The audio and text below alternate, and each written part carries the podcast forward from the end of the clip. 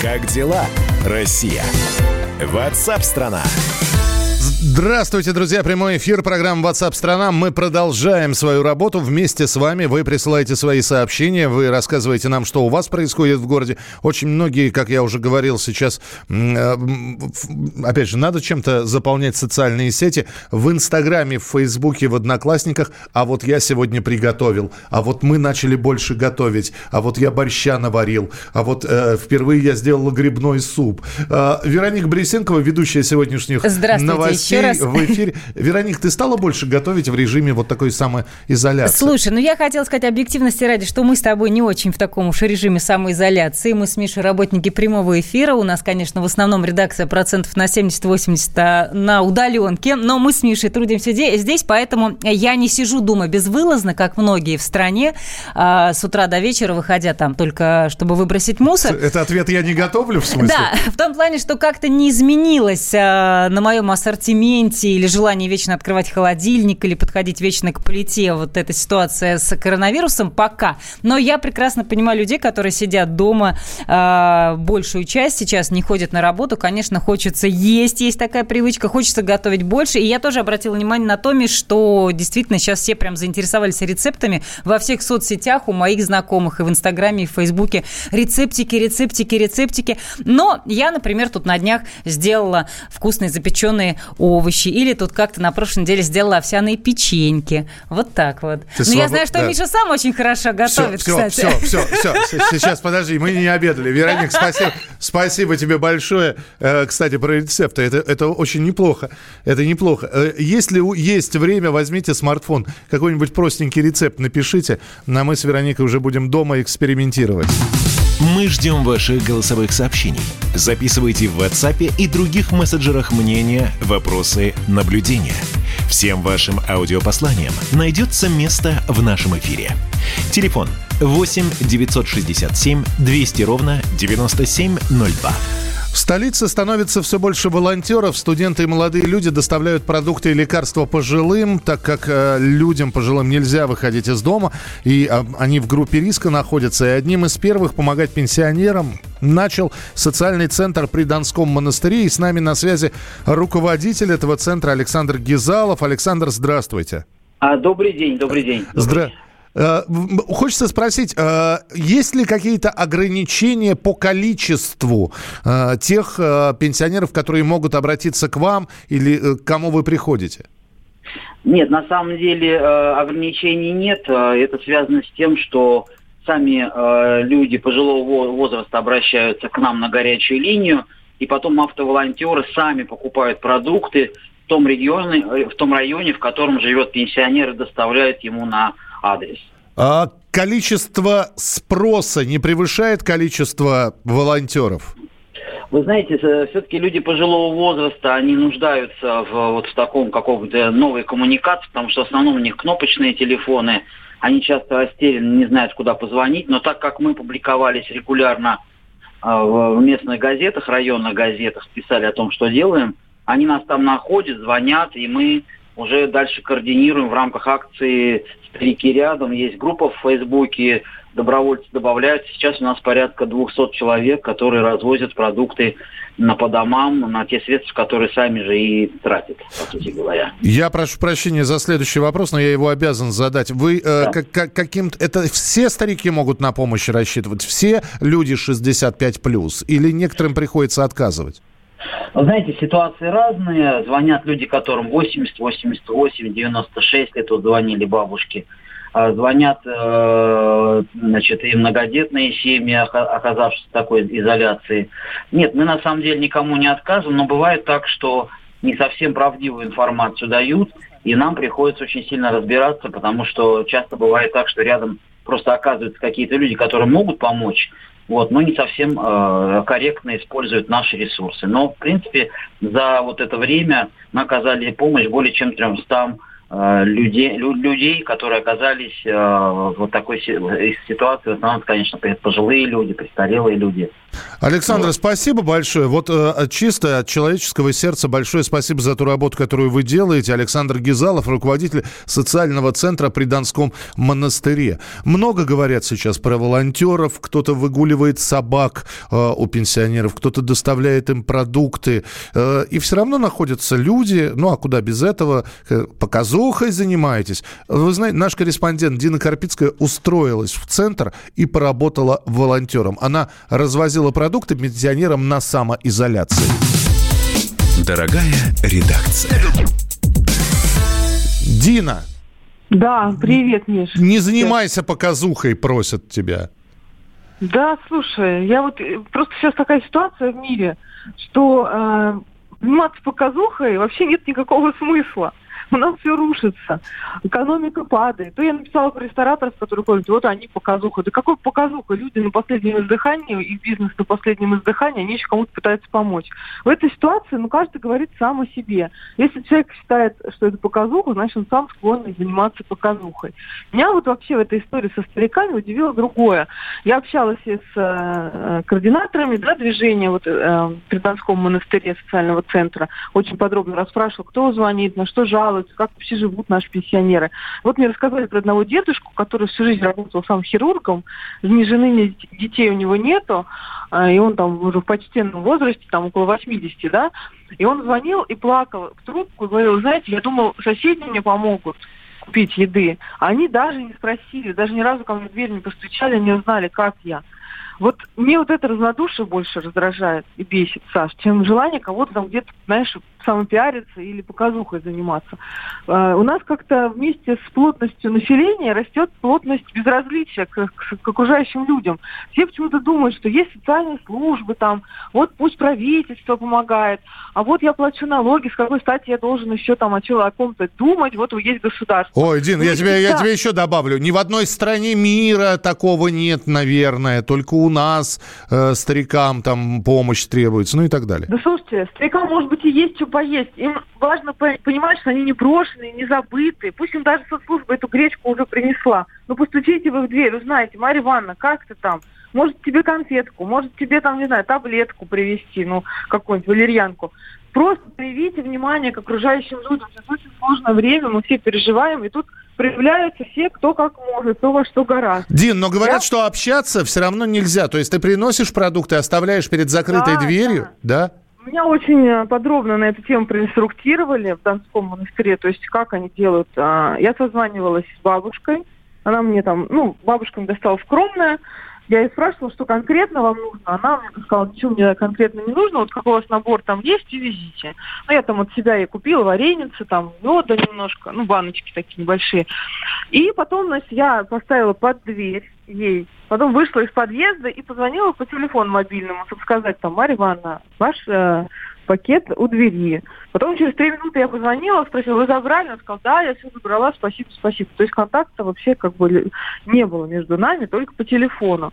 Но в Донском монастырь там обращаются в их социальный центр иногда инвалиды, которые не могут, да, донести даже пакет до кухни. Угу. Там вот же волонтеры, они вот в масках, в перчатках, там стараются, там, бабушка, чтобы зашла в одну комнату, они занесли, быстро вышли, то есть как-то, ну, максимально минимизировать. Ну, да, вы ходите из ситуации. Дин, я понял, я думаю, что прочитать об этом можно на сайте «Комсомольской правды». Вот. Подписаться на тебя в социальных сетях, кстати говоря, можно. Дина Карпицкая с нами на прямой связи была, корреспондент «Комсомольской правды», которая поработала волонтером. Мы продолжим через несколько минут. Ваше сообщение 8967 200 ровно 9702. Где-то есть Рамбле, священной земле, и горячие губы твои. Катастрофически тебя не хватает мне, жду электричество, но не попадаю я. Воздух толчками бурст натрещен там. Бьет в переносицу, я знаю, все знаю я, но катастрофически тебя не хватает мне, катастрофически тебя не хватает. Где-то есть корабли у священной земли и горячие губы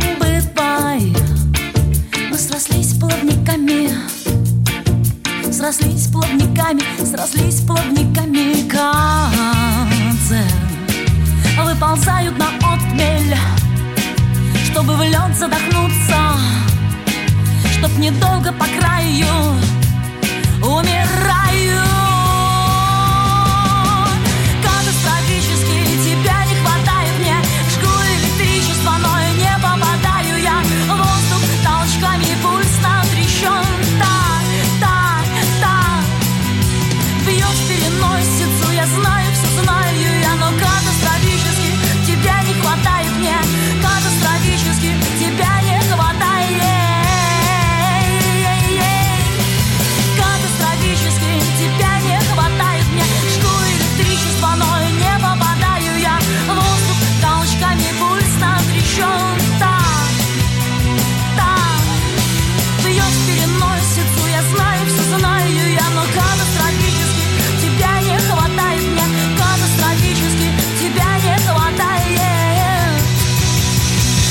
Есть корабли, освещенные земли, и соленые губы твои.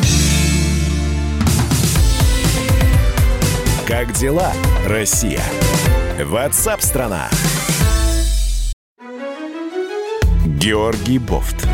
Политолог, журналист, магистр Колумбийского университета, обладатель премии «Золотое перо России» и ведущий радио «Комсомольская правда». Авторскую программу Георгия Георгиевича «Бофт знает». Слушайте каждый четверг в 17:00 по московскому времени. А что такое деньги по сравнению с большой геополитикой? Мы денег тут не считаем.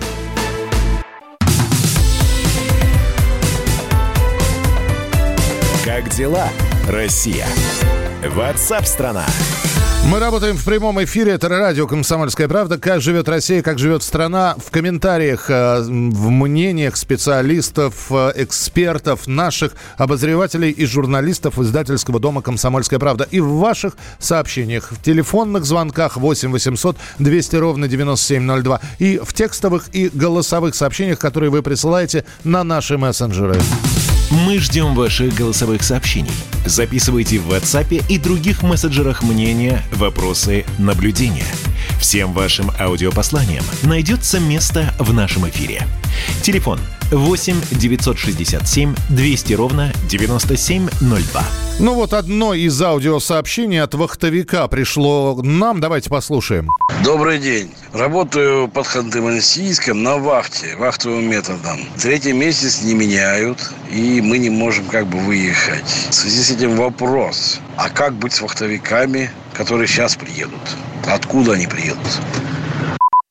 Ну, здесь вопрос, может быть, их как раз и держат на карантине сейчас 2 недели, чтобы вас сменить уже абсолютно чистыми и здоровыми людьми. Но это вопрос к вашим работодателям уже. Ну, вот видите, у вахтовиков тоже проблемы есть. Еще одно сообщение. Tele2 предоставляет клиентам возможность получить новую сим-карту без долгого ожидания доставки или визита в точку самовывоза. Новым способом доставки стал сервис Яндекс.Такси. От водителя клиент получает сим-карту и инструкции для ее активации. Весь процесс передача занимает меньше минуты. Еще одним партнером оператора стала Почта России. Компания уже доставила 42 тысячи сим-карт жителям столичных районов Крылатская и Северная Медведкова.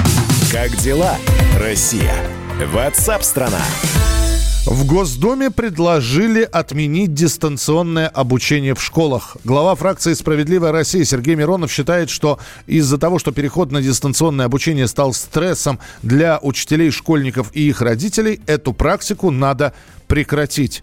Ну, неделю назад появилась шутка в интернете, по крайней мере, я неделю назад ее увидел. Зачем детей? Надо было их в школе просто запереть, зачем их дома оставлять? Ну вот с нами на прямой связи журналист «Комсомольской правды» Александр Милкус. Саш, приветствую. Привет. Ну, вот опять же, есть какие-нибудь аргументы в пользу мнения Сергея Михайловича Миронова? Ну, не могу я сказать, что у меня есть какие-то аргументы, кроме того, что товарищ Миронов, лидер этой «Справедливой России», в очередной раз продемонстрировал свою абсолютную некомпетентность в области образования и желание хайпануть, проявить пиар свой. Я думаю, что сейчас особенное время, когда политики должны быть ответственны за свои слова. Ответственны. И понимают, что сейчас не время заниматься политической демагогией. Если школы учатся, дети учатся, более не менее налажен процесс. Зачем сейчас гнать волну? Зачем? Смысл какой в этом? Что ты хочешь получить? Чтобы школы отменили дистанционное обучение, чтобы дети сидели просто друг у друга на голове, друг у друга у родителей, которые сидят в это время там же дома и пытаются работать, да? Здесь непонятно, здесь Сергей Миронов хочет отменить процесс обучения вообще или все-таки открыть школы для посещения? Открыть школы для посещения, на мой взгляд, если это будет такой призыв, это преступление. Потому что, хорошо, дети... Есть статистика, допустим, дети болеют, но они болеют меньше, у них больше скрытой формы. Но, извините, с детьми должны заниматься учителя. Они разного возраста, и взрослые, и так далее. Ребенок может переболеть бессимптомно или просто не заразиться, просто быть носителем, да? А что делать с Марией Ивановной, которая там лет 60-65, которая должна выйти тоже в школу? У нее своя семья. Что делать с воспитателями? Кстати, сейчас есть группы, и в детских садах дежурные группы, и в школах младших есть тоже группы, и там учителя очень сильно рискуют, занимаясь детьми. Дети-то пройдут этот период, а что делать с учителями? Они очень волнуются по этому поводу, очень нервничают. У меня есть несколько сообщений от родителей, от учителей, которые сейчас вынуждены ходить в школу, заниматься с детьми, потому что родители не могут, они работают, есть непрерывное производство, они вынуждены детей приводить в школу. Саш, говорят, что сейчас из-за всей такой ситуации, то есть я могу сейчас сказать только словами человека, у которого сын выпускается. Он говорит, я понятия не имею, как он будет сдавать ЕГЭ, я понятия не имею, куда сейчас стоит смотреть на институт или нет, или его в армию заберут. Может, в этих вопросах ведь тоже понимания нет? Опять же, вопрос в ответственности родителей. Все разъяснения есть каждый день. Министерство просвещения, Министерство образования, науки и высшего образования. Каждый министр, замминистра разъясняют. Все понятно уже. С 9 июня планируется единый госэкзамен проведения в очной форме. В заочной и в дистанционной форме он проводиться не будет, потому что технических возможностей нет. Если ситуация с коронавирусом не позволит закончить карантин, сроки будут передвинуты. Министерство науки и высшего образования уже объявило, что сроки зачисления в вузы сдвинутся на 2 недели. Пока на 2 недели первая волна будет зачисление. Будет не в начале августа, а в середине августа. То есть у нас есть люфт для проведения ЕГЭ в течение около месяца. И, насколько я помню, Министерство обороны предупредило, что выпускники, которым на 18 лет исполнится в этом году, они не подпадают под весенний призыв, они попадают под осенний призыв. То есть у них есть время поступить. Все разъяснено прямо от А до Я. Я предлагаю тогда всем отправляться на сайт «Комсомольской правды» в отдел образования, правильно? И там все, там все это расписано. Саш, спасибо большое. Александр Милкус, обозреватель «Комсомольской правды», который как раз разъясняет такие вопросы. А будут ли выпускные в школе? Будут, но перенесены. А как будет проводиться... Правда ли, что ЕГЭ будет дистанционным? Нет, ЕГЭ не будет дистанционным.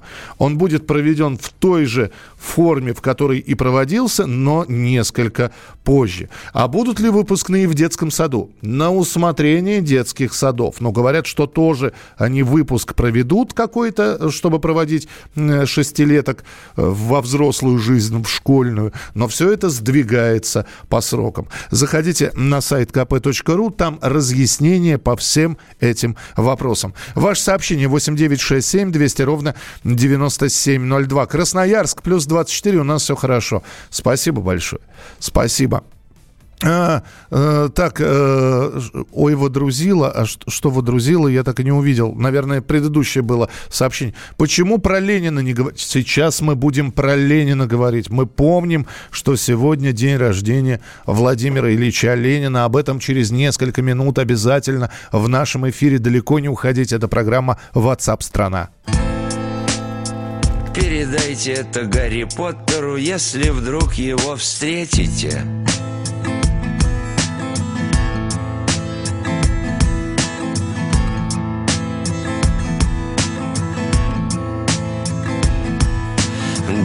привет, как дела, приятель?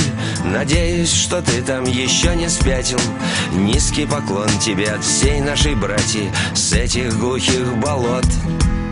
Нас окружают сплошные маглы, и рожи у них такие злые и наглые. А ты, как всегда, торчишь в своей Англии, на остальное задвинув болт. Гарри, скорей прилетай, ты нужен, а то нерушимый совсем разрушен. Из всех проплешин, из всех проушин они выкачивают нефть и газ. По воле Бога и согласно плану скоро нас всех поведут на плаху. Ты захвати волшебную палку, чтобы двинуть им между глаз. Гарри, все это не очень нормально. Жизнь как качели, то вира, то майна. Так что, дружище, биткоины майня, не забывай про нас. Не забывай, почувствуй, волшебник, то, как на шею давит ошейник. Не забывай нас, ты слышишь, отшельник, иногда покидай Парнас. Гарри, я знаю, что ты услышишь, в наши края навостряя лыжи. Как мы зовем тебя здесь, ведь ты же возьмешь в дьюти-фри сингл-молт. Хоть на метле или там трамваем, дуй к нам сюда, мы тут ходим краем. По тем, чье имя мы даже не называем, хотя это Волдеморт. Гарри, трибуны пусты, как видишь, фанаты уже не поднимут кипиш. Никто теперь не играет в квиддич, мы тут вымерли все почти. Маглы совсем охренели, Гарри, мир почернел от дыма и гари. Если б ты видел все эти хари, ты бы разбил очки. Гарри, все это не очень нормально. Жизнь как качели, то вира, то майна. Так что, дружище, биткоины майня, не забывай про нас. Не забывай, почувствуй, волшебник, то, как на шею давит ошейник. Не забывай нас, ты слышишь, отшельник, иногда покидай Парнас. Гарри, прощаюсь с тобой на этом. Как же сказать, как поэт с поэтом? Позволь мне закончить одним куплетом перед тем, как сказать адью. Вчера шел король весь крутой и гордый, и мальчик сказал, а король-то голый. Мальчику тут же с ноги проломили голову и пришили ему статью. Теперь он не пьет лимонад из бутылки, теперь он сидит то в крестах, то в бутырке, то морщит свой лоб, а то чешет в затылке, но не понимает, за что. За что нам все это, скажи, Поттер, Гарри? Сотри с философского камня все грани, попивая пивко, поедая карри и взирая на мир из-за штор. Гарри, все это не очень нормально. Жизнь как качели, то вира, то майна. Так что, дружище, биткоины майня, не забывай про нас. Как дела, Россия? Ватсап-страна. Первая радиогостинная страны. Вечерний диван. На радио «Комсомольская правда». Весь вечер с вами на диване. Трехкратный обладатель премии «Медиа-менеджер», публицист Сергей Мардан и журналистка-телеведущая Надана Фредриксон обсуждают главные темы дня с экспертами и с вами. Ежедневно, по будням, в 6 вечера по Москве. 2 часа горячего эфира. «Вечерний диван». На радио «Комсомольская правда».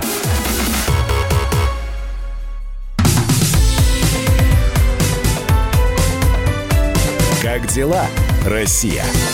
Ватсап-страна. Мы продолжаем прямой эфир. Радио «Комсомольская правда». Добро пожаловать. Присоединяйтесь. Вот сейчас ваше мнение пригодится, потому что разговор у нас про вождя мировой революции пойдет в прямом эфире. Ну а ваши сообщения мы продолжаем принимать как текстовые, так и голосовые. Мы ждем ваших голосовых сообщений. Записывайте в WhatsApp и других мессенджерах мнения, вопросы, наблюдения. Всем вашим аудиопосланиям найдется место в нашем эфире. Телефон 8 967 200 ровно 9702. Итак, 22 апреля 1870 года в семье инспектора народных училищ Симбирской губернии Ильи Николаевича Ульянова и, как бы сейчас сказали, домохозяйки Марии Александровны Ульяновой родился сын. Назвали его Володя. В будущем крупный теоретик марксизма, советский политический и государственный деятель, создатель Российско-социал-демократической рабочей партии большевиков, главный организатор и руководитель Октябрьской революции 1917 года, первый председатель Совета народных комиссаров, создатель первой в мире в истории социалистического государства Владимир Ленин. Вот о нем-то мы сейчас и поговорим. Дорогая редакция. И каждый раз 22 апреля возникают такие, знаете, споры. Гений или злодей? Что в нем больше было, гениальности или злодейства? Как сейчас оценивать фигуру Ленина? 150 лет со дня рождения отмечается, которому сегодня. Сергей Мардан с нами на прямой связи. Мой коллега, ведущий, обозреватель, журналист. Сереж, привет. Да, привет. Так хочется спросить, ты за белых или за красных там? За Ленина, против Ленина. Как ты оцениваешь эту историческую фигуру? Мне кажется, что дискурс в формате «за красных или за белых», он давно уже, в общем, превратился в такую беседу сумасшедших. Я не за тех, не за других. Я за русских. Вот, поэтому там все, что происходило в истории России, я рассматриваю именно с исторической точки зрения. Вот. А если подходить к истории вот слегка отстраненно, а основания подходить к этому у нас нет ровным счетом никаких, потому что, Ленин умер 100 лет назад, там не практически, в каком, 22-м году, по-моему, он умер, или в 25-м? В 24-м. В 24-м году, то есть там, без 4 лет, 100 лет назад, поэтому оценивать его там эмоционально вовлеченно, это совершенно глупо. А если смотреть на то, что Ленин и его последователи создали, то есть Ленина нужно рассматривать прежде всего с точки зрения как основателя первого в мире социалистического государства, то Ленин, конечно, это человек, который вписал русских как народ в мировую историю. Если бы не Ленин, если бы не советский проект, то мы по-прежнему и оставались бы просто, большой там или ненормально большой страной где-то, в общем, на севере Евразии. А Ленин это изменил. Ленин это как управляемая термоядерная реакция. То есть мощь в этом имени, в этом мысли была такова, что он смог остановить ход мировой истории и изменить судьбу десятков стран и миллиардов людей. А как тебе версия такая, что когда он прибыл он в 17 году, кстати, вот в эти вот дни, в апрельские дни 17 года на финляндский вокзал из эмиграции, да, и ему понадобилось меньше полугода для того, полгода будем говорить, чтобы взять власть. Очень многие историки говорят, просто власть, как Наполеон про корону говорил, никому не нужна была корона Франции, валялась в грязи. Я ее шпагой подцепил. Вот то же самое.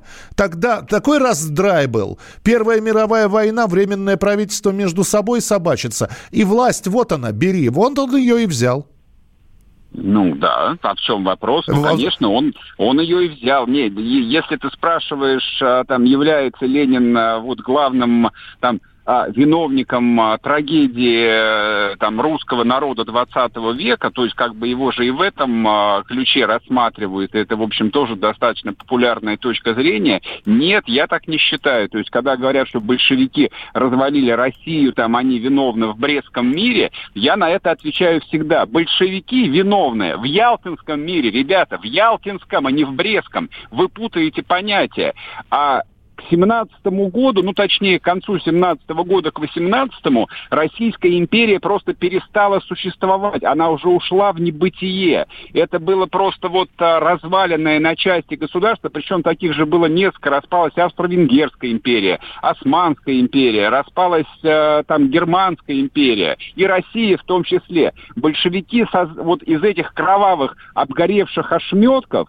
То есть, что из себя представляла Россия в 18-м году? Это было дикое поле, по которому бродили бандитские шайки в поисках пропитания. И вот из этих руин, из этих ошметков они создали нечто такого космического масштаба, что мы до сих пор не в силах вообще осознать, что произошло с нами, что произошло с нашей страной. Это просто чудо. Слушай, ну тогда еще один вопрос, который возникает и постоянно. Почему получилось именно тогда, в 17 году? Ведь, казалось бы, такой столб, белое движение, офицеры, образованнейшие люди проиграли, ну, как некоторые историки пишут, мужичью с вилами, с кольями, пролетариату, которому нечего было терять, кроме своих собственных цепей. Почему же получилось? Ну, во-первых, белое движение было не очень масштабным, то есть, ну, поскольку вот я этот период изучал достаточно серьезно, а белые армии, что Деникина, что Колчака, что Врангеля, были относительно немногочисленны. И на самом деле там у белого движения социальной поддержки как таковой, ну, вот так, как нас учили, ну, с точки зрения социально-политической науки, у них поддержки не было в обществе. Никто был не за них, вообще никто. Им нечего было предложить не этим десяткам миллионов крестьян, во-первых, поскольку Россия была крестьянской страной, а не, соответственно, рабочему классу. То есть выразителями, безусловными выразителями интереса рабочих были большевики, тут даже не о чем спорить, но они и крестьян привлекли на свою сторону сразу в 17 году, потому что один из 3 первых декретов был декретом о земле. Все, на этом политическая дискуссия в русском обществе 17 года была закончена. Да, вот, но как-то очень быстро этот декрет забылся, правда? Он не быстро забылся, то есть если ты имеешь в виду продразверстку, то продразверстки начались еще до революции, там временное правительство занималось теми же самыми продразверстками, но поскольку ситуация развала страны была, ну, на раннем этапе, они не принимали такие там крайние формы, и, собственно, там крестьяне владели землей как единоличные собственники вплоть до коллективизации. Я понял, Сереж, в общем, ничего плохого мы про Владимира Ильича сказать не можем, и это правильно. Спасибо тебе большое. Ведущий радио «Комсомольская правда», обозреватель, колумнист Сергей Мардан был в эфире. Ну и хочется сказать, здесь кто-то написал, сейчас, где же это, с нетерпением жду, какую очередную гадость вы будете говорить про Ленина. Не дождались, да? Ну вот, потому что мы не собирались говорить никакую гадость про Ленина. Слушайте сегодня на радио «Комсомольская правда» в 10 вечера по московскому времени спецпроект, посвященный 150-летию Владимира Ленина. С кем можно сравнить Ленина? С Гитлером, Манделой, Ганди? Эти вопросы журналист радио «Комсомольская правда» задал историкам Николаю Сванидзе, журналисту Владимиру Познеру, писателю Дмитрию Пучкову-Гоблину, экономисту Александр Бузгалин и Михаил Делягин выскажут свое мнение. Сегодня в 10 часов вечера спецпроект, посвященный дню рождения Владимира Ильича Ленина. Не пропустите.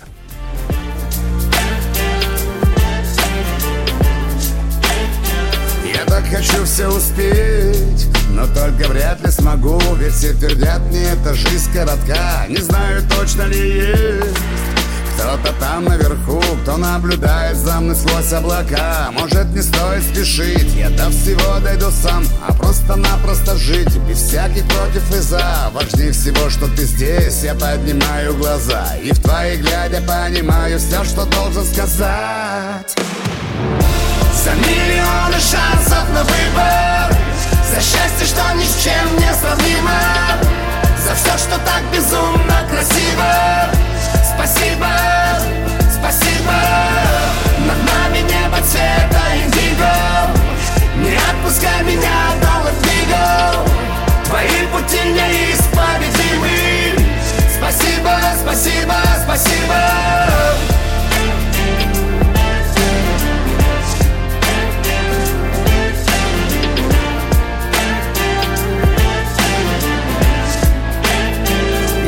Отвлечься от дел, он явно тоже устал, но я бы вряд ли смог его заменить. Может быть, что-нибудь спел, ну а потом рассказал о своих планах, чтоб его рассмешить. Пора спуститься с небес к тебе в привычную жизнь, где даже все 7 чудес с тобой одно не сравнить. И каждый прожитый день в сердце с любовью храня, я точно знаю, он есть, когда смотрю на тебя. За миллионы шансов на выбор, за счастье, что ни с чем не сравнимо, за все, что так безумно красиво. Спасибо, спасибо.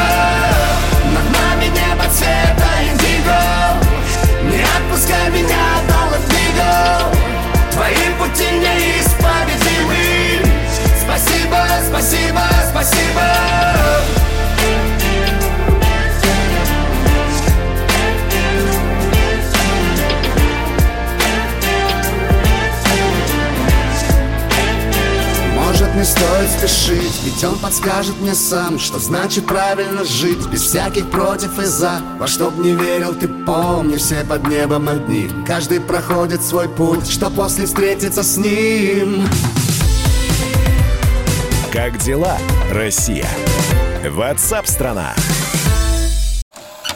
Давным-давно, в далекой-далекой галактике. Я просыпаюсь. 1, 2, полицай. Дружка моя, я по тебе скучаю. И Сережа тоже. Мы с первого класса вместе. Тетя Ася приехала! А также шумелки, пыхтелки и сопелки.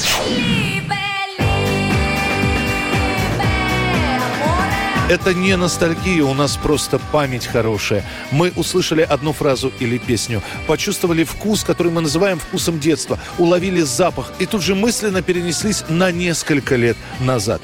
По выходным я, Михаил Антонов, на радио «Комсомольская правда» вспоминаю вместе с вами, как это было в программе «Дежавю» в 11 часов вечера по Москве, каждую субботу и каждое воскресенье. Hasta la vista, baby.